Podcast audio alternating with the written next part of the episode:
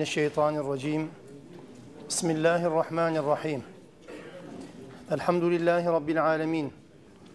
والصلاة والسلام على رسولنا محمد وعلى آله وصحبه أجمعين. رب اشرح لي صدري ويسر لي أمري واحلل عقدة من لساني يفقه قولي وأفوض أمري إلى الله إن الله بصير بالعباد. لا حول ولا قوة إلا بالله العلي العظيم. Alemlerin Rabbi olan Allah'a hamdü senalar olsun. Onun Resulüne, al ve ashabına, ehli beytine salatü selam olsun. Allah'ın rahmeti, bereketi, mağfireti, selamı ve selameti hepinizin, hepimizin üzerine olsun. Rabbim kitabıyla beraberliğimizi daim ama aynı zamanda bereketli eylesin inşallah. Tevbe suresinin 88. ayetinden itibaren bir bölüm okuyacağız. Tevbe suresinin ayetlerini okurken yoğun olarak işlenen konu münafıklık ve münafıklar. Özellikle zor zamanlarda kendilerini belli eden, kolay zamanlarda, rahat dönemlerde ne oldukları net ortaya çıkmayan, fedakarlık söz konusu olduğu zaman kıvırmak suretiyle, kaytarmak suretiyle kendilerini deşifre etme zavallına düşen kesimlerden bahsediyor. Münafıklardan söz ediyor derken. Bu surenin ayetlerini işlerken zaman zaman şöyle bir eleştiriye muhatap oldum değişik zeminlerde. Bu ayetleri okurken, yorumlamaya çalışırken acaba fazla haksızlık yapmıyor musunuz diye. Yani bu ayetler münafıklardan söz eden ayetler. Siz getirip Müslüman olan insanlarla ilişkilendiriyorsunuz. Herkesi, hepimizi bu çerçeveye yerleştiriyorsunuz gibi zaman zaman itirazlar gündeme geldi. Doğrusu hiç kimseyi münafık olarak, hiç kimseyi kafir ve zalim olarak, hatta hiç kimseyi Kur'an'ın anlattığı, tehdit ettiği ve cezasını bildirdiği mücrim olarak, günahkar olarak takdim etme imkanı yok. Bu ne benim ne de bir başkasının haddi ve hakkıdır elbette. Fakat Kur'an'ı okuduğumuz zaman Kur'an'ın sözünü ettiği münafıklardan bahsederken 14 asır öncesinin Medine'sinde gündeme geldiği söylenen bir nifak hareketini ve onların başını çeken münafıkları konuşmak, Kur'an'ı sadece ve sadece o döneme gömmek anlamına gelir.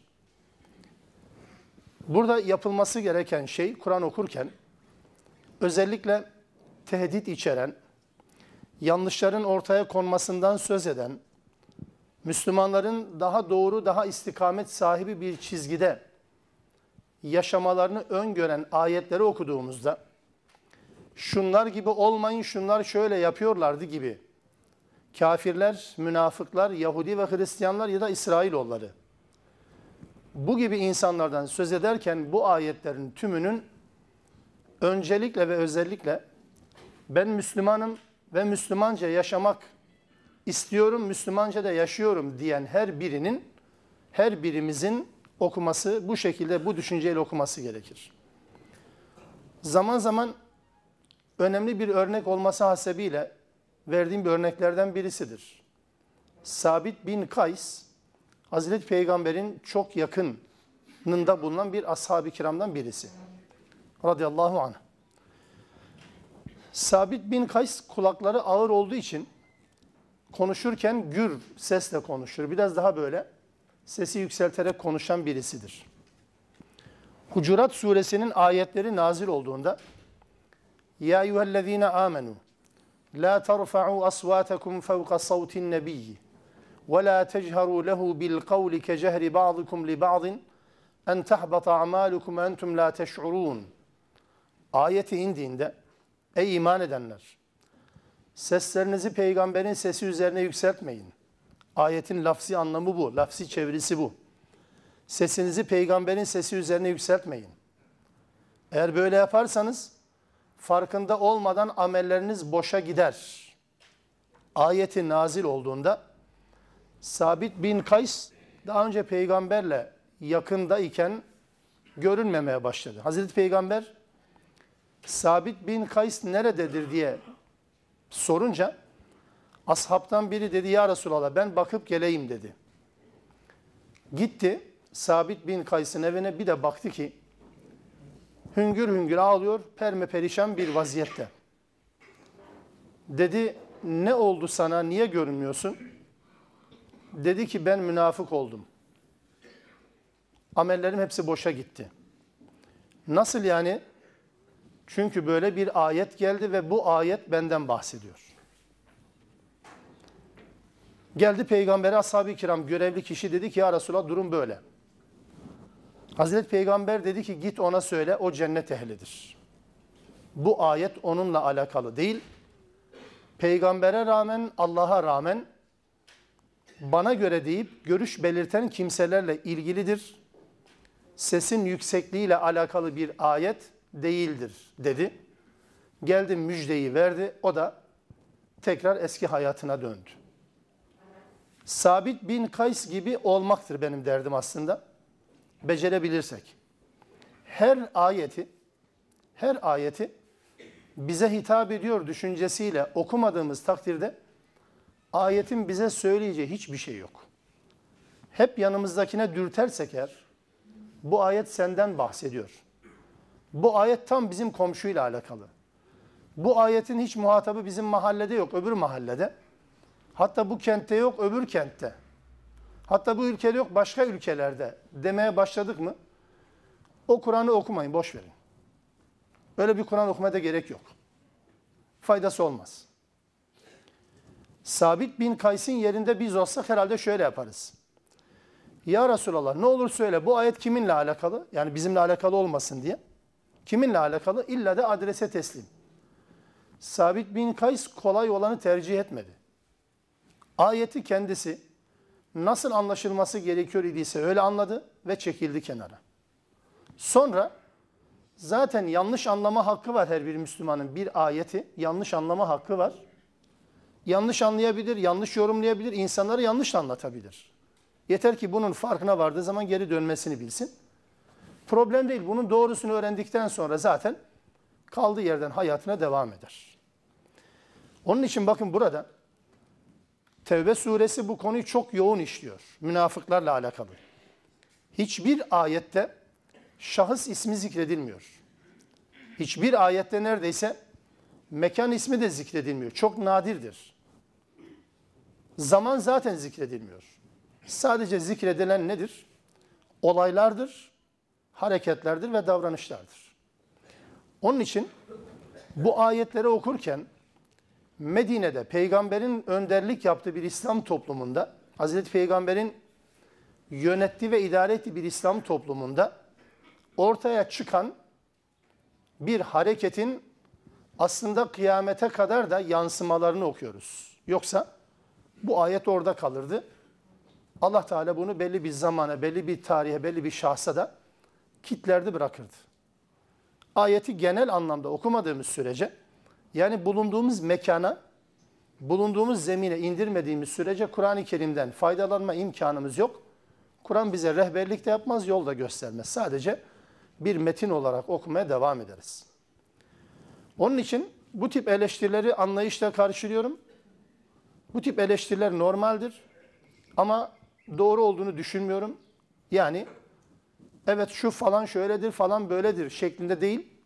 Ama şöyle bir tavır var. Bu hareket, bu davranış kimin hayatına uyuyorsa, kimin hayatı buradaki anlatılan davranışa, kişilerin karakterlerine uyuyorsa kendini biraz çek etsin, test etsin, gözden geçirsin. Varsa bir yanlış düzeltsin ya.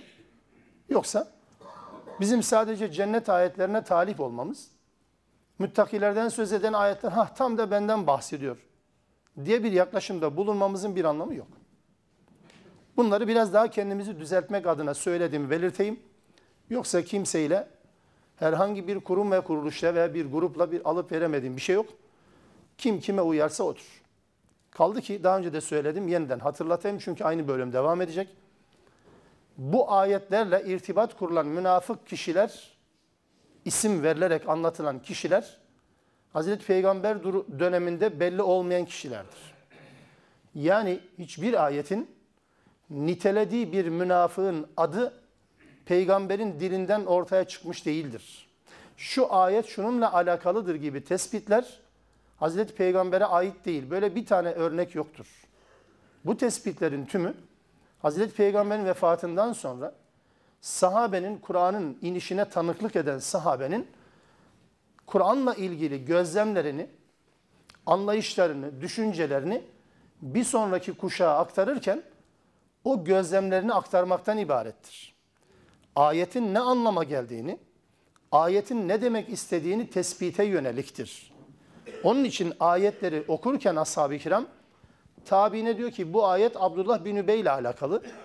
Bu ayet Abdullah bin Selam ile alakalı. Bu ayet Yahudilerin reisiyle alakalı. Bu ayet Ebu Bekir ile alakalı. Ki daha iyi anlaşılsın diye. Yoksa ayetin onunla sınırlanması amacıyla değildir. Bu, düşünceyle, bu gayeyle kulluk kitabımızdan istifade etmeye, yolumuzu onunla aydınlatmaya devam ediyoruz. Ayet 88. Bismillahirrahmanirrahim. Lakinir Rasulü vellezine amenu ma'a Daha önceki ayetlerde geri kalanlar, zikzak yapanlar, sudan bahanelerle yapması gereken fedakarlıktan kaçınarak geri duranlar anlatıldı. Burada bunlara alternatif, bunların karşında bir kesimden söz edecek. Resul ve onunla birlikte iman edenler cahedu bi emvalihim ve enfusihim mallarıyla ve canlarıyla cihad ettiler, gayret ettiler. Ve ulaike lehumul hayrat. Bütün hayırlar, bütün kazanımlar, bütün güzel sonuçlar hep bunlaradır. Resul ve onunla birlikte cihat edenlere ve ulaike humul müflihun ve bunlar felaha yani kurtuluşa erenler, köşeyi dönenlerin ta kendileridirler. Bu ayet-i kerimedeki bütün hayırlar onlaradır cümlesi ahiretle ilgili karşılık olduğunu zannetmeyin. Çünkü Allah Teala kimi zaman müminlere dünyada da güzellikler vaat eder. Mesela savaşın sonucunu Rabbimiz ihdel hüsneyeyn der. İki güzel şey.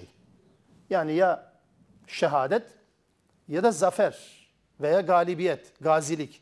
Her ikisine de Allah Teala hüsn der, güzel der. O açıdan Allah Teala dünyada da kimi vaatlerde bulunur çünkü bir sonraki 89. ayet bu özelliklere sahip olan aleyhissalatü vesselam ve beraberindeki müminlerin ahiretteki karşılıklarını anlatır. O da şöyle. اَعَدَّ اللّٰهُ لَهُمْ جَنَّاتٍ تَجْرِ مِنْ تَحْتِ الْاَنْهَارِ Zemininden, Alt tarafından ırmakların aktı cennetler bunlar içindir. Halidine fiha. Orada ebedi kalmak üzere. Kısa bir dönem değil. Zalikel fevzul azim. Asıl büyük kurtuluş ve başarı da budur diyerek onların ahiretteki mükafatlarını anlatıyor. 89. ayet. Allah yolunda olmanın kimi an zamanlarda dünyevi katkılar ve faydalarını Allah Teala söylüyor. Bu bazen fetih olabilir, Bazen Müslümanca yaşamanın sonucu olarak izzetli bir yaşam, izzetli bir hayat olabilir. Bazen zalimlerin üzerinde söz sahibi olmak, otorite sahibi olmak, iktidar sahibi olmak olabilir. Dünyevi anlamda Allah Teala iman edip cihat eden insanlara bu vaatlerini veriyor. Ahiretteki vaatlerde zaten garanti o da ahirette alakalı. O yüzden iki taraflı olarak Müslümanlar Allah yolunda gayret ederken dünyevi menfaatler elde etmek değil yanlış anlaşılmasın. Dünyada Müslüman olma izzeti ve onurunu yaşamak Müslümanların ve İslam'ın egemen güç olmasını sağlamak, başkalarının boyunduruğu altında bir din, bir toplum olarak değil de başkalarına hükmeden bir toplum ve din olarak hayatiyetini devam ettirmek anlamında vaatlerdir. Allah bunu söylüyor, söz veriyor müminlere ve beraberinde cihat edenlere. Rabbim hepimize lütfetsin inşallah bu izzeti ve onuru. Ayet 90. Zor dönemlerde ortaya çıkan kesimlerin farklı yaklaşımlarını anlatmaya devam ediyor Rabbimiz. وَجَاءَ الْمُعَذِّرُونَ مِنَ الْعَرَابِ A'rab kelimesi çok kullanılacak bu ayetlerde. A'rab. Bunun anlamı Araplar değil. Bedeviler demektir. Bedeviler sadece çölde yaşayanlar değil. Yani coğrafi bir bölgede yaşayan kişi demek değil bu. Ya da belli bir ırk ve kabileye mensup olan da demek değil. Bedevilik bir zihniyettir. Yani kabalığın, küstahlığın, laf anlamazlığın, kendini bilmezliğin, ağırlığını anlamamazlığın özelliğidir bedevilik. Arabilik dediği budur. Yoksa sadece coğrafya ile alakalı, ırkla ve aşiretle alakalı bir konu değil. Allah Teala burada bedeviler kelimesi biz mecburen böyle çeviriyoruz. Bundan sonra gelecek bu kelimenin bu çevirisi her geldiğinde bu şekilde tercüme edildiğini bilelim. Bedeviler dendiği zaman bu kaba saba insanlar İslam'ı kabul ettikleri halde, İslam'ı benimsedikleri halde İslam'ın o güzelliklerini bir türlü hazmedemeyenler. Mesela bir örnek. Bir örnek mesela. Hazreti Peygamber'in mescidine geliyor bedevi. Mescidin ortasında veya köşesine çekiliyor. Abdestini bozuyor. Ashab-ı kiram fıttırıyor tabii. Aleyhissalatü vesselam diyor ki ilişmeyin. Geliyor kendisine diyor ki mescitler ibadet içindir. Bevletmek için değil, abdest bozmak için değil, ibadet içindir. Onun için buralarda ibadet edilir, bevledilmez. Kendisine güzelce anlattı ve Bedevi'nin kalbinin biraz yumuşamasını sağladı. İslam'ı kabul eden mescide kadar gelmiş ama mescidin fonksiyonunu tam hazmedememiş, sindirememiş bir anlayışa sahip mesela. Hatta bu kişi peygamberle birlikte namaz kıldıktan sonra sesini yükselterek dua ediyor. Ya Rabbi sadece beni ve Muhammed'i bağışla. Sahabe biraz tepki gösterdi ya. Onlara ders vermeye çalışıyor, terbiye etmeye çalışıyor. Bedevilik bu anlatabildim mi? İslam'dan tamamen uzak değil. Yani normal bir insan gibi fakat İslam'ı sindirememiş. İslam'ı belli şeylerden ibaret sayacak kadar işte biraz daha İslam'ın gerisinde duran bir anlayışın sahibi anlamında kullanılır. وَجَاءَ الْمُعَذِّرُونَ مِنَ الْعَرَبِ Bedevilerden özür beyan edip sana gelenler var.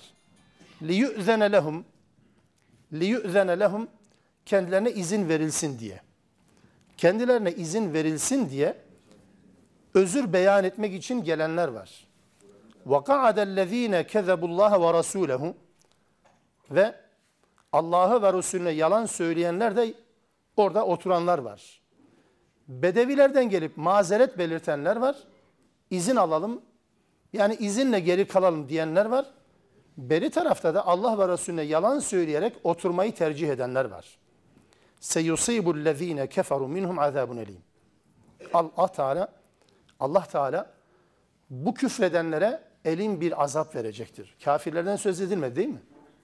Allah'a göre münafıklık yapanlar haddi zatında aslında küfre girenlerdir. Müslümanlar bunu tekfir olarak ifade edemezler. Allah'a göre öyledir çünkü keferu ba'de islamihim defalarca geçer.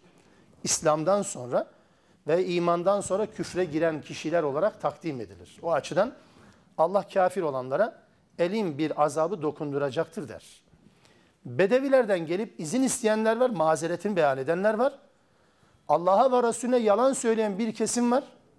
O yalan söyleyen kesimde oturuyorlar. Niye oturuyorlar?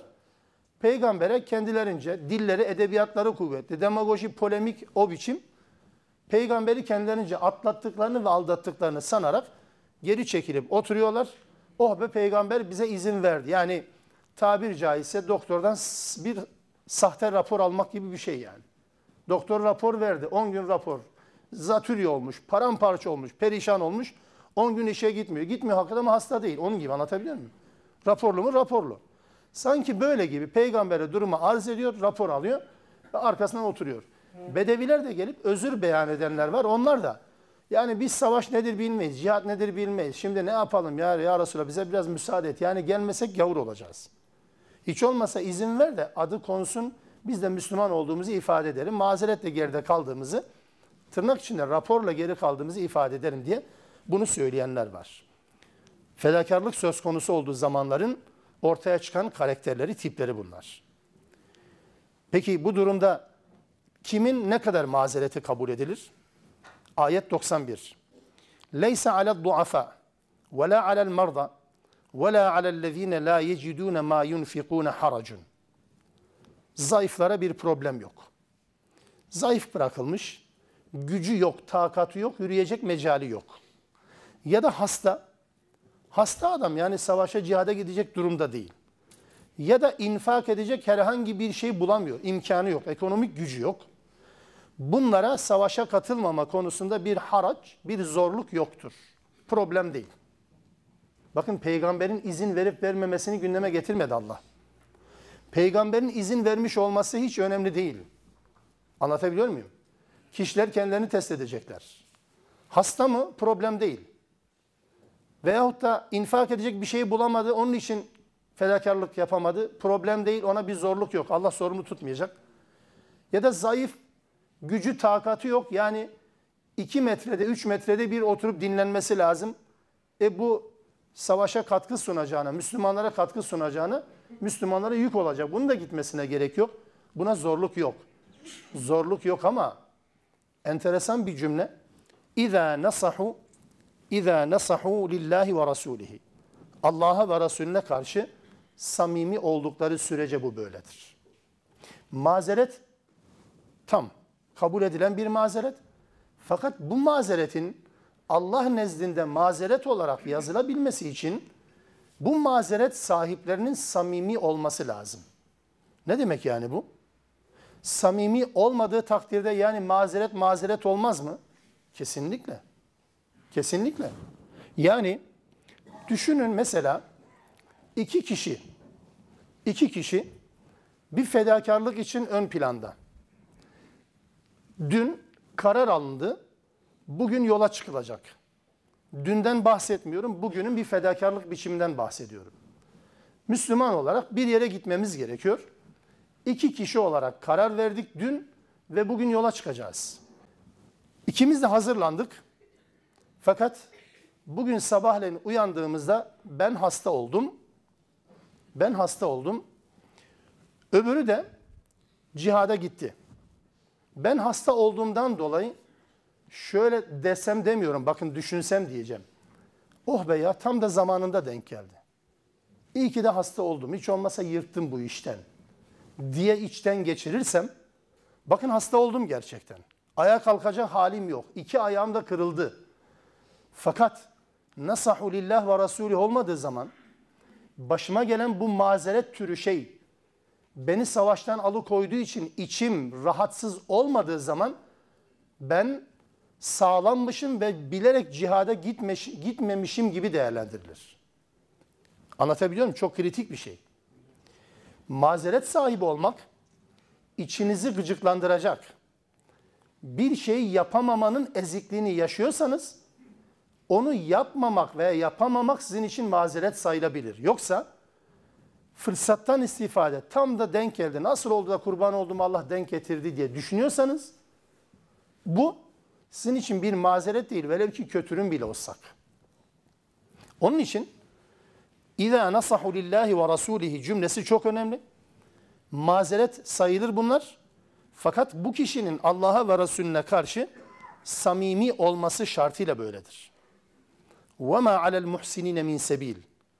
Muhsin olanlar yani Allah'ı görür gibi Allah'a kulluk yapanlar da onlara da bir sorumluluk yok. Çünkü zaten geride kalıp mesela ümmetin işlerini deruhte eden, üstlenen kişiler kalabilir.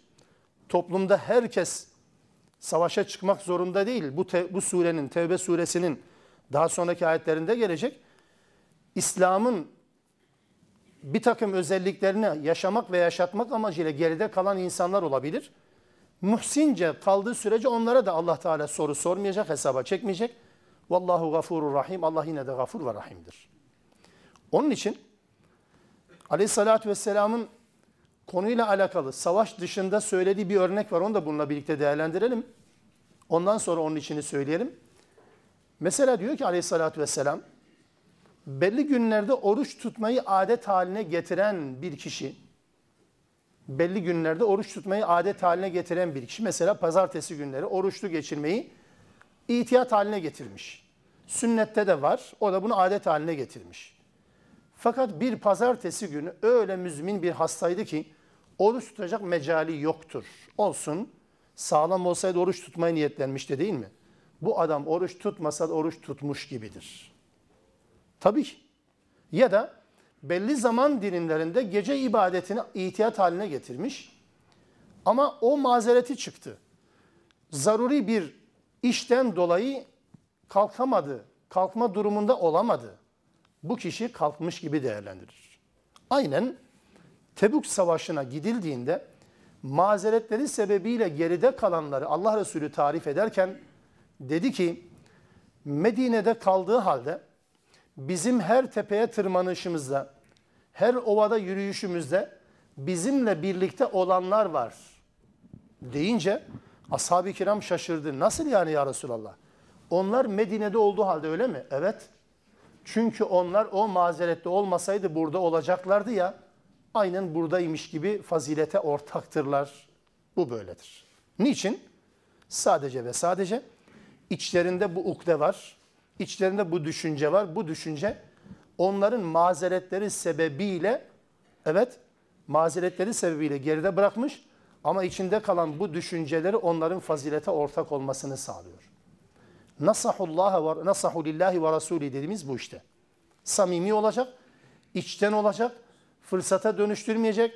Oh be ya tam zamanda denk geldi deyip fedakarlıktan yırtmış olmanın keyfini çıkaramayacak. Böyle olduğu takdirde mazeret mazerettir. Yoksa peygamber de izin vermiş olsa insanların iç dünyalarında bu samimiyet yoksa boş. Bu çerçevede nasihatle alakalı geçen bu kelimenin yanlış anlaşılmasıyla ilgili bir örneği de söyleyeyim parantez arasında. Nasihat kelimesi bizim Türkçe'de nasihat olarak kullanılır. Nasahu lillahi ve rasuli Allah'a ve Resulüne nasihat ettikleri zaman diye çevrilmez burası. Nasihat değil bu. Ya o sizin Türkçe'de nasihat dediğiniz şeyin Kur'an dilinde karşılığı vaazdır. Yani öğüt demektir. Nasaha kelimesinin Kur'an dilindeki karşılığı samimiyettir. Hani bu yanlışın devamı mahiyetinde birçok camimizin vaaz kürsüsünde bir hadis nakşedilir ya. Ed-dinu en nasihatu diye. Din nasihattır. Niye kürsüye, vaaz kürsüsüne o yapıştırılmış? Çünkü vaaz kürsüsüne nasihat edilir ya. Türkçedeki nasihat edilir hakikaten orada. Ama Hazreti Peygamber'in söylediği bu değil. Ya hocam nasıl bunu kesin söylüyorsunuz? Bu değil, bu olamaz kardeşim. Niye olamaz? Çünkü dinu am nasihatu dedikten sonra orijinalini söyleyeyim. Din nasihattır dedikten sonra limen diye kimin için sorduğunda Allah'a, peygambere, yöneticilere ve bütün müminlere nasihattır geçer arkasından. Şimdi müminlere ve yöneticilere nasihati, öğütü anladık da Allah'a ve peygambere nasıl nasihat olacak? Aynen buradaki gibi. Nasahu lillahi ve rasulihi Allah'a ve Resulüne nasıl nasihat olacak ki? Kimin haddine? Böyle bir şey olabilir mi? Bu nasaha kelimesi kelime anlamı bu dediğim yorum değil. Kelimenin anlamında da samimiyet demektir. Dolayısıyla din samimiyettir. Kime karşı ya Resulallah? Allah'a karşı, peygamberine karşı, müminlerin yöneticilerine karşı ve de müminlerin geneline karşı samimiyetten oluşur. Din bundan ibarettir. Bütün dinle alakalı bütün kurallar bu dört maddeyle ilgili. Bizim samimiyetimizin Allah'la, peygamberle, idarecilerle ve ya Müslüman idarecilerle ve müminlerle olduktan sonra evet gerçekten dinin tümünü elde etmiş oluruz. Kastedilen de budur. Onun için burada da nasahu lillahi ve rasulihi samimi olmaları diye tercüme edilir. Edilmesi lazım daha doğrusu yoksa Allah'a ve Resulüne nasihat etmeleri şartıyla denmez. Allah ve Resulüne karşı samimi olmaları şartıyla içten yani hasbi olmaları şartıyla başlarına gelen bir mazeret mazeret olarak kabul edilebilir. Aynı mazeret konusunu Kur'an-ı Kerim haramların kullanılması konusunda da dile getirir. Mesela bir haramla bir haramla karşı karşıya, haramı işlemekle karşı karşıya kalan bir Müslüman hangi şartlarda bunu kullanabilir? Gayra bagin ve la adin. Haddi aşmamak suretiyle, haddi aşmamak sureti yani ihtiyaçtan fazlasını aşmamak suretiyle ve de haram işlemekten zevk duymamak suretiyle, şartıyla geçerlidir. Yani mesela haram olan bir gıdayı tüketmek zorunda kaldı. Diyelim ki içki tüketmek zorunda kaldı. Mesela olmaz da hani olmayacak örnekler konuşuyoruz aslında da. Yani olmayacak bir şey diyelim ki içki tüketmek zorunda kaldı. Bu adam yıllar önce içkiyi bırakmıştı. Haramdı ama mecburiyetten, mazeretten dolayı içki tüketilir mi? Susuzluğunu giderebilir mi? Hadi varsın gidersin diyelim. Şimdi bu kişinin buradaki mazereti iki şekilde olabilir. Yıllarca içki ağzına almadı ya Allah korkusundan dolayı. Şimdi fırsata dönüş. Zaten mecbur bir de mazereti var içebilir mi? Tamam ya bir iki duble atarım diyer, der. Ne yapar şimdi? Bu razı olduğu için haramdan dolayı mazeret sayılmıyor ki bu. Razı oldu çünkü. Samimiyetle bu mazeret onun için geçerli değil ki. Samimi değil çünkü. Ama öbür türlü mecburiyetten bu haramı işlemek zorunda kaldığı için içi kan ağlıyor ama mecburiyetten hayati tehlikeyi de engellemek zorunda. Bu haramı çiğnerken, işlerken içi kan ağlamak şartıyla olsa işte bu problem değil. İki tane farklı durum. Bütün haramlar için, bütün fedakarlıklar için aynı kural geçerlidir. Onun için Rabbimizin bu ayetlerini doğru anlamaya çalışalım bu şekliyle. Allah Teala diyor ki bunlara mazeret yok. Yani bunlara pardon sorumluluk yok. Kime? Zayıf olanlara, hasta olanlara, infak edecek şeyi bulmayanlara. Bir de kime mazeret var? Kimin için zorunluluk ve sorumluluk yok? وَلَا عَلَى الَّذ۪ينَ اِذَا مَا اَتَوْكَ لِتَحْمِلَهُمْ Bir de şu kimselere. Hani sana kendilerine binek, savaşa gidecek vasıta, savaşa gidecek bir donanım hazırlayasın diye sana gelenler, Kulte sen de onlara diyorsun ki la ecidu ma ahmilukum aleyhi. Size bu donanımı temin etme imkanım yok, gücüm yetmiyor. Yok. Herkesin kendi imkanları kendileri tarafından sağlanmış. Size ben bir vasıta bulamıyorum, donanım elde edemiyorum dediğinde tevellev ve a'yunuhum tefidu mined dem'i hazanen ella yecidu ma yunfikun. Özellikle sen onlara bir şey bulamıyorum deyince senin bulamamandan dolayı hüzünden iki gözleri iki çeşme halinde ağlayarak dönen kimseler de Allah tarafından sorumlu değildir. Tabloyu anladık mı? Savaşa geliyor, savaştan kaytarmak için değil. Ağlamasının nedeni savaşa katılamamak. Geldi, Peygamber aleyhissalatü vesselam, bunun örnekleri var. Yani nüzül ortamında, bu vahyin indiği dönemde aynen isimler de geçiyor kaynaklarda, çok da önemli değil. Ashabtan geliyor Peygamber aleyhissalatü vesselama, herkesin kendi savaş tedariklerini yaptığı bir dönemde. Ya Resulallah bize de bir şeyler bul ki savaşa gidelim. Allah Resulü dedi ki yok bulamıyorum. Kalabalık bir ordu, herkes donatılmış, herkes kendi imkanlarını hazırlamış. Bulamıyorum dediği zaman bulamadığı için de yayan yürüyecek hali yok. Binlerce kilometre gidecek ve yüzlerce kilometre gidecek. Dolayısıyla böyle bir mesafede, böyle bir mesafe yalın ayak ya da yaya yürüme imkanı yok. Bunu duyduğu zaman senden hüzünlendiği için hüznünden, gözlerinden akan yaşlarla geri dönenlere de bir sorumluluk yok. Ağlamak şartıyla. Ağladığı için, savaşa katılamamasından dolayı hüzünlendiği için buna evet mazeret denebilir. Değilse diğerlerin o zaman nerede kaldı şimdi? Adam savaşa katılmamak için gelip izin istiyor. Ne mazereti? Beriki de savaşa katılmak için izin istiyor. Peygamber aleyhissalatü vesselam imkanım yok. İmkanım yok deyince bunların başlarına dünyaları yıkılıyor. Üzülüyor, numara yaparak ağlamıyor bu insanlar. Üstelik Kur'an'ın anlattığı bu ifade وَاَعْيُنُهُمْ تَف۪يدُ مِنَ الدَّمْعِ Ağlayarak demiyor bakınız. Kelimenin Türkçe çevirisinde zorlanıyorum belki. Ağlayarak dönerler demiyor. Gözleri yaş akıtarak. Adeta gözleri yaş boşaltarak. Yaş boşaltmayı göze istinad ederek söylüyor Allah Teala. Gözleri yaş boşaltarak buna iki gözü iki çeşme diye tercüme etmek mümkün. Bu halde hüzünden dolayı dönen bu insanlar da Allah tarafından sorumlu tutulmayacak. Bunların yaptığıyla onların yaptığı acaba aynı olabilir mi? Bu mümkün değil. İnnemes sebilu. Peki Allah kime sorar? Allah Teala şunlara sorar. Alellezine yestezinuneke ve hum agniya. Ganiyken, durumları yerindeyken, müsaitken senden bu fedakarlıktan kaçınmak ve yırtmak anlamda, kurtulmak adına izin isteyenler sorumludur Allah nezdinde. Radu bi en yekunu ma'al havalif.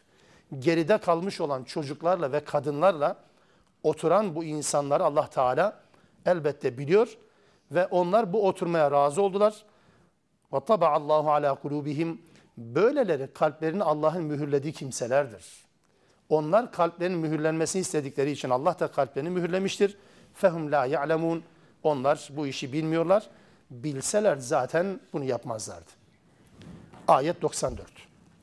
Ya'tezirune ileykum. Sana mazeret ileri sürüyorlar. İza raca'tum ileyhim. Onlara döndüğün zaman. Onlara döndüğün zaman sana mazeret ileri sürerler. Bu cümle özelde Peygamber aleyhissalatü vesselamın Tebük'e gittikten ve döndükten sonra Medine'de karşılaştığı bir kesimle ilgilidir. Özelde böyledir. Ama genelde bu ayeti şöyle de anlamak gerekiyor diye düşünüyorum. Müslümanların bulunduğu bir ortamda fedakarlığa katlananlar, ellerini taşın altına koyanlar, mesafeleri kat ettikten sonra o fedakarlığa katlanmamayı uyanıklık zannedip geride kalanlar, bakın uyanıklık zannedip bir takım şeylere girişmeyen Müslümanlar geride kalır ya, er ya da geç o fedakar Müslümanlar döndükleri zaman yine aynı toplumda yaşarlar. Aynı toplumda yaşadıkları zaman da dün fedakarlığın gerisinde kalan bu insanlar diğerlerine gelip mazeret beyan ederler. Niye? Avantaj elde edildi. Avantaj sağlandığı için yani biz de kendinizden kabul etseniz anlamda bir beyan ileri sürerler. Bu sadece Medine'nin sorunu değil arkadaşlar. Bu sadece peygamberin Medine'sine olan bir durum değildir. Mesela 2014-2015'lerde de aynı şeyi görürsünüz. Fedakarlığa katlananlar, ellerini taşın altına koyanlar, bu fedakarlık için uzun bir zaman toplumun dışında kaldıklarında, geri döndüklerinde onları yarı yolda bırakan insanlar, onları satan insanlar, onları arkadan hançerleyen insanlar sözleriyle ve duruşlarıyla ya da duruş duramayışlarıyla onları satan bu insanlar yine yüzleşecekler. Utançlarından diyecekler ki yani bizim sizi geride bizim sizden geride kalışımızın bir mazereti vardı. Bizim mazeretimizi kabul edin diye karşılaşacaklar. Onlarla alakalı Allah Teala'nın enteresan Peygamber aleyhissalatü vesselamın da uygulamaya koyduğu bir takım kuralları var. Fedakarlık zamanında geri kalan bu insanların dönüşte hiçbir şey olmamış gibi mi davranacak? Yoksa gerçekten bir bedel ödetilmesi mi lazım? Yani hiçbir şey olmamış gibi aynen önceki gibi devam edeceğiz anlamına mı olacak? İşte bu ayetle birlikte bunu anlayacağız Rabbimizin mesajlarından. Döndüğünüz zaman onlara size mazeretlerini bildirerek derler ki işte bizi, bizi bağışlayın. Biz kötü niyetle bunu yapmadık. Mazeretimiz vardı. Evlat vardı, çoluk çocuk vardı, ürünler vardı. İşte sakattık, hastaydık, grip olmuştuk, nezle olmuştuk vesaire. Kul de ki la ta'teziru özür beyan etmeyin. Özür beyan etme zamanı değil şimdi. Len nu'mine lekum size asla iman etmeyeceğiz. İnanmayacağız. Kad nebbe'ena Allahu min ahbarikum. Allah sizin haberlerinizi bildirdi bize. Ve seyarallahu amelekum ve rasuluhu. Allah da peygamber de sizin amellerinizi görecek yarın. Sümme turaddune ila alimil gaybi ve şehade. Ben bilmeyebilirim. O bilmeyebilir. Ama gaybı da şehadeti de bilene döndürüleceksiniz. Feyunebbiukum bima kuntum ta'melun ve size yaptığınız her şey o gün haber verecektir. Hiç boşuna mazeret ileri sürmeye gerek yok. Peygamberin bir tavır takınacağından değildi. Herhangi bir tavır takınacağına da bir işaret de yoktu doğrusu. Ama Hazreti Peygamber özelde anlatıyorum bunu. Hazreti Peygamber Tebük'ten döndükten sonra hangi etken, hangi faktör münafıkların mazeret beyan etmek için peygamberin kapısına dizilmeler neden oldu? Böyle bir endişe yoktu. Zaten peygamber ben canınıza okuyacağım diye bir şey söylediği yoktu. Niye böyle bir şey ortaya çıktı? E münafıkın karakteri bu değil mi zaten? Kendini temize çıkarmak için, kendini temize çıkarmak amacıyla bunu yapıyor. Ve devam ediyor ayet-i kerime. Seyahlifune billah. Allah'a yemin edecekler. Seyahlifune billahi lekum. Size Allah için yemin edecekler. İzen kalebtum ileyhim litu'ridu anhum. Onlara döndüğünüz zaman onları kendi hallerine bırakmalarını sizden isteyecekler. Yeminle bunu size bildirecekler. Ne olursunuz Allah aşkına bizi bize aldırmayın. Yani bizi görmezden gelin. Bize ceza vermeyin. Bize yaptırım uygulamayın. Allah ne diyor? Fe'aridu anhum. Siz de onları aldırmayın gerçekten. Onları aldırmayın ama innehu ricsun, innehum ricsun. Onlar nedir? Pisliktir. Pisliktir. Ve me'vahum cehennem varacakları yer de cehennemdir. Cezaen bima kanu yeksibun. Onların varacağı yer evet cehennemdir. Kazandıklarının ya da işlediklerinin karşılığı olarak. Bu münafıkla müminin net farkıdır değerli kardeşler. Mümin Allah'ı razı etmek için uğraşır. Münafık da çevresini razı etmek için uğraşır. Münafık türbünlere oynar. Mümin Allah'a oynar. Münafık peşin yatırımdan yanadır. Müslüman ise vadeli yani cennet yatırımından yanadır. Hemen değil. Onun için burada özellikle münafığın bütün çevresi, şey bütün amacı çevresini razı etmek. Onun için de yemin billah ediyorlar. Yani bizi mazur görün. Bize ayrı bir gözle bakmayın. Biz de Müslümanız. Bizi dışlamayın der. Allah Teala diyor ki fe'aridu anhum. Onları yüz çevirin demiyor Allah Teala. Bu ayetin çevirisiyle alakalı yeniden hatırlatayım. Nisa suresinin 63. ayetin ışığında bunu hatırlatmaya ve anlamaya çalışıyorduk. İ'raz demek yüz çevirmek demek değildir. Hazreti Peygamber'in bir toplumu terk etmesi emredilmemiştir. Müşrik de dahil olmak üzere. Bu emir böyle değil. E'ridu anhum demek onlara aldırmayın demektir. Onlardan vazgeçin, onları kendi hallerine bırakın demektir. Onlardan vazgeçin demek değildir yani. Onlardan vazgeçin, tamamen ilişkinizi koparın anlamına değil elbette. Burada yüz çevirmek diye çevrildiği için söylüyorum bunu. Allah Resulü'nün münafıklara karşı tavrı onlara aldırmamaktır. Onları kendi hallerine bırakmaktır. Ama kesinlikle onların pis olduğunu kabul etmek demek, ayeti kerimede onlar pistir dedikten sonra Müslüman olarak onların pis olduğunu kabul etmek, onlara sevgi beslememeyi ve onlara yakın olmamayı gerektirir. Dolayısıyla uyanıklık yaparak, fedakarlık yapmayan, uyanıklığa sayarak fedakarlıktan kaçınan bu insanlara hiçbir şey yapmamış gibi muameleyi Allah Teala yasaklıyor peygambere. Ve Hazreti Peygamber Tebuk dönüşü bizatihi ilk uygulayıcısı olmuştur bunun. Gerçek anlamda mazereti olmayanlar, laf olsun diye mazeret üretip peygamberin de tamam kalın dediği kimseleri döndükten sonra hiçbir zaman eskisi gibi Müslüman olarak görmemiştir. Samimiyetleri test edildi, onlara bir yaptırım uygulandı.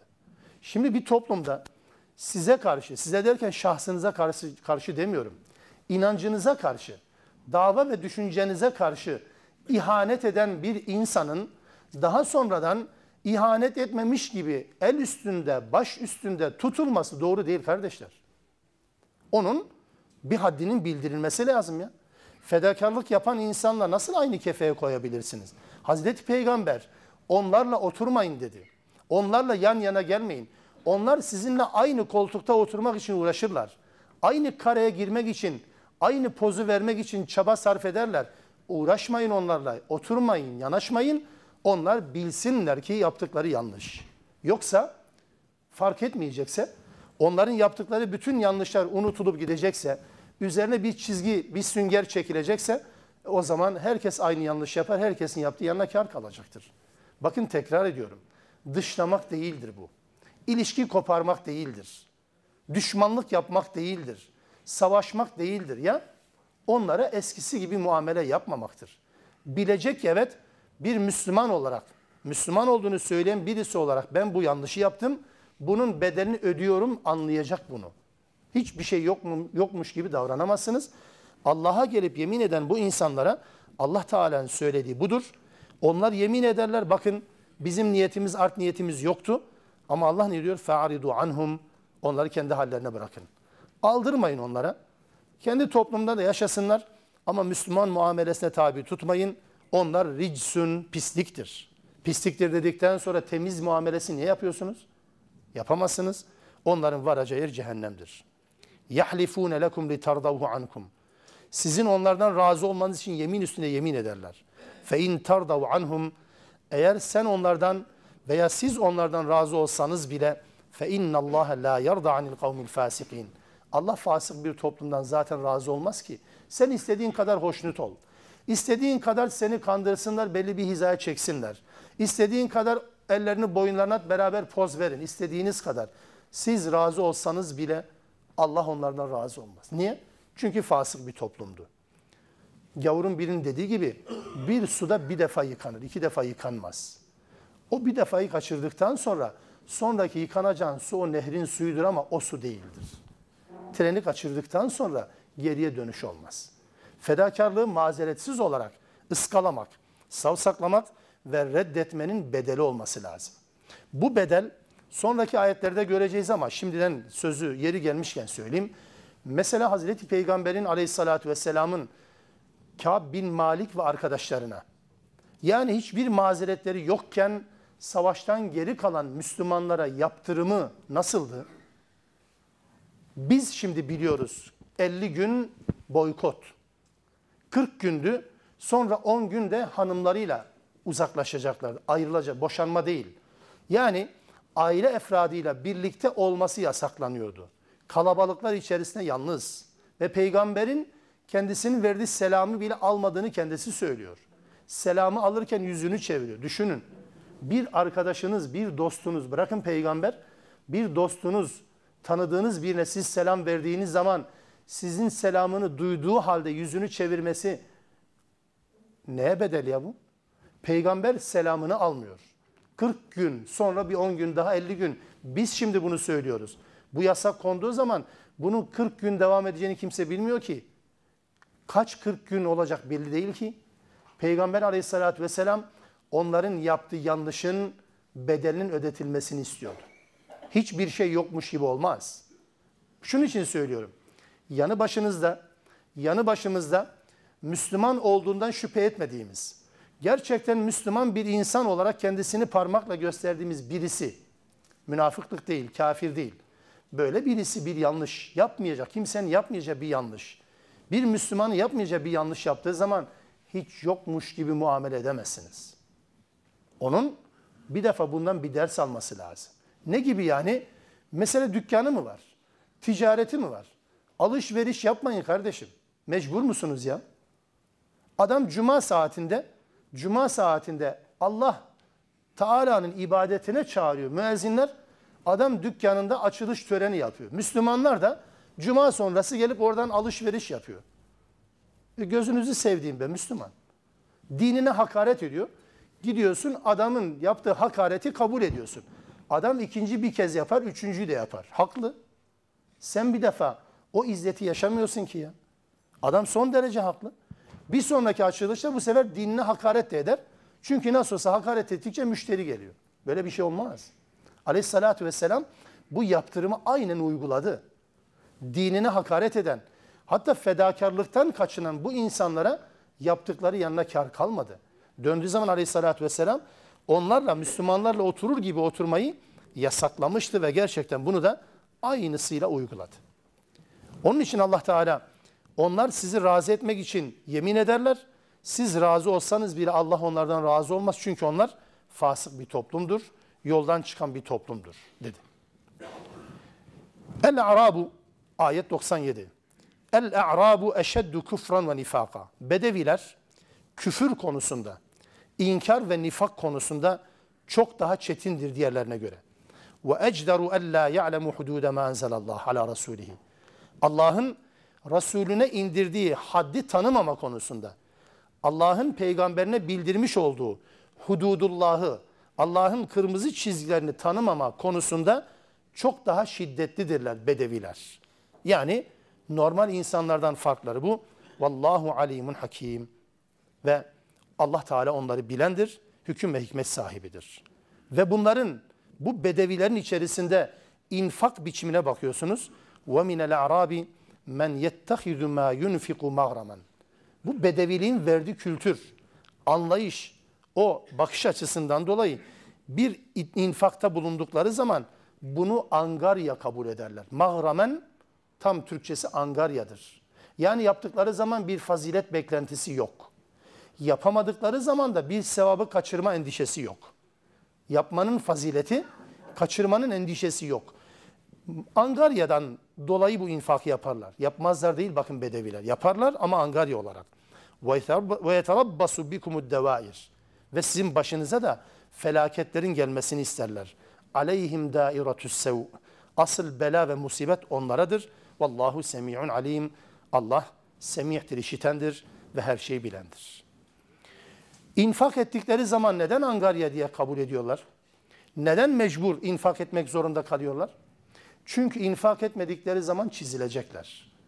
İnfak ettikleri zaman da infak etmiş sayılacaklar. Ama Allah Teala dışa yansıyan kısımlarını değil, iç dünyalarında infakın mantalitesini ortaya koyuyor. Nedir infaktı? İnfaktaki amaçları? Yani angarya, baş belası nereden icap etti? Ve hatta arkasından söylediği ifadeye dikkat edin. Başınıza bir musibetin gelmesini isterler. Niye? İnfak etmek zorunda kalmasınlar diye. Fedakarlıktan özellikle kaçındıkları için bu fedakarlar neden olacak bir atmosferin, bir yapının ortadan kalkmasını beklerler.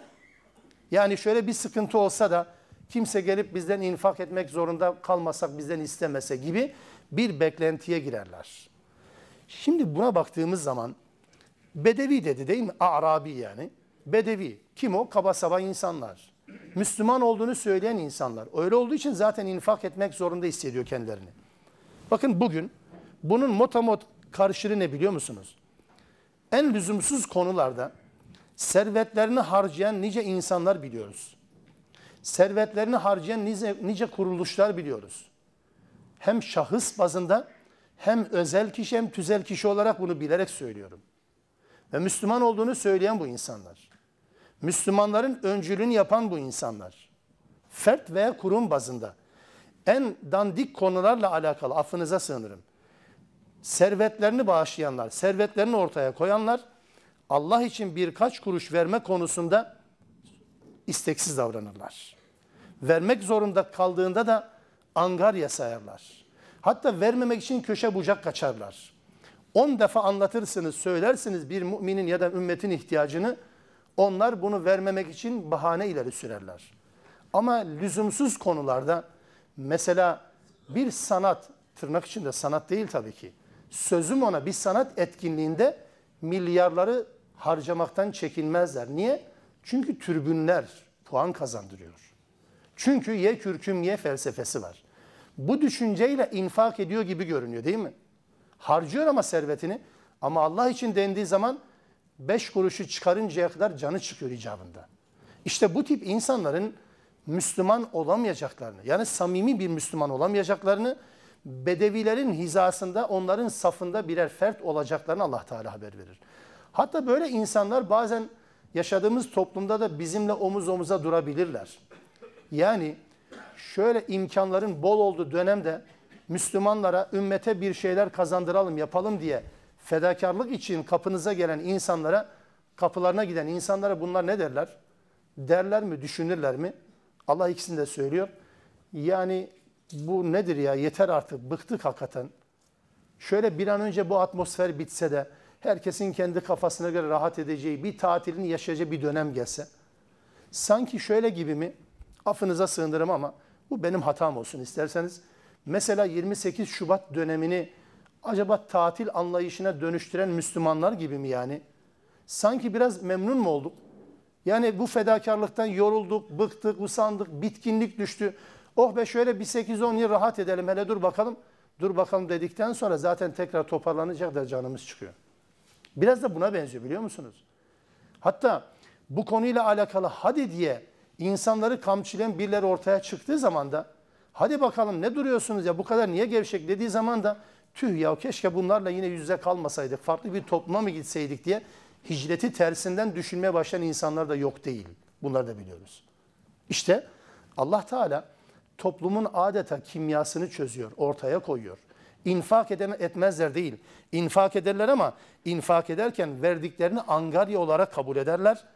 Verdikleri zaman da ya vermeyecek bir zemin oluşsa da biz de kurtulsak artık bu kadar masrafa girmekten diye. Biraz da biz de konforumuza baksak, rahatımıza bakma hakkımız yok mu demeye başlarlar. Allah Teala'nın anlattığı budur. Peki Bedevilerin hepsi böyle midir? Hayır. Kur'an-ı Kerim'de bir kesim eleştirilirken hiçbir zaman Allah Teala toptancı olmaz. Hiçbir zaman mesela ehli kitabın hepsini aynı kefeye koyarak hedefe koymaz. Ne yapar?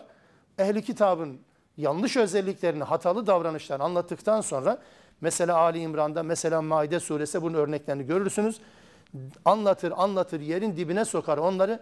Sonra da içlerinden gözleri yaşaran nice Yahudi ve Hristiyanlar var. Sonra der ki onlardan niceleri var ki onlara bir dirhem verseniz o bir dirhem ise olduğu gibi teslim eden emin güvenilir insanlar var. Bunu niye söyledim? Geldiğimiz 99. ayette yukarıdan beri bedevilerin eleştirildiği bir bağlamda bakın Allah Teala bedevileri hepsi aynı kefeye koymamak suretiyle ne söylüyor? وَمِنَ الْاَعْرَابِ Bedevilerden kimileri de var ki men yu'minu billahi vel yevmil ahir. Allah'a ve ahiret gününe iman ederler. Ve yettehizu ma yunfiku kurubatin indallah. İnfak ettiğini Allah'a yakınlaşma aracı sayarlar. Ve salavatir rasul. İnfak ettiği şeyi peygambere destek ve dua olarak görür. Bedevilerden bunu yapanlar da yok mu? Var tabii ki. Ela inneha kurbetun lehum ve gerçekten bu yaptıkları onlar için bir kurbettir, bir yakınlıktır. Seyudhiluhumullahu fi rahmetih. Allah onları da rahmetin içerisine koyacak. İnnallaha gafurur rahim. Allah gafur ve rahimdir. Hiçbir zaman Allah bedevileri toptan bir yere koymadı. İşte 99. ayet özelliklerini ve davranışlarını Allah Teala'nın hedef aldığını belirten açık ve net bir ifade. İçlerinde bunu yapanlar da var. Yaptıkları infakı Allah'a yakınlaşmak, peygamberin desteği olmak, peygambere dua ettirmek, peygamberin duasını kazanma aracı haline getirmek düşüncesiyle bunu yapanlar da var ki Allah onları kendi rahmeti içerisine koyacak. Allah gafur ve rahimdir. Rabbim bizleri de bunlardan eylesin inşallah. Subhaneke Allahümme bihamdik. Eşhedü en la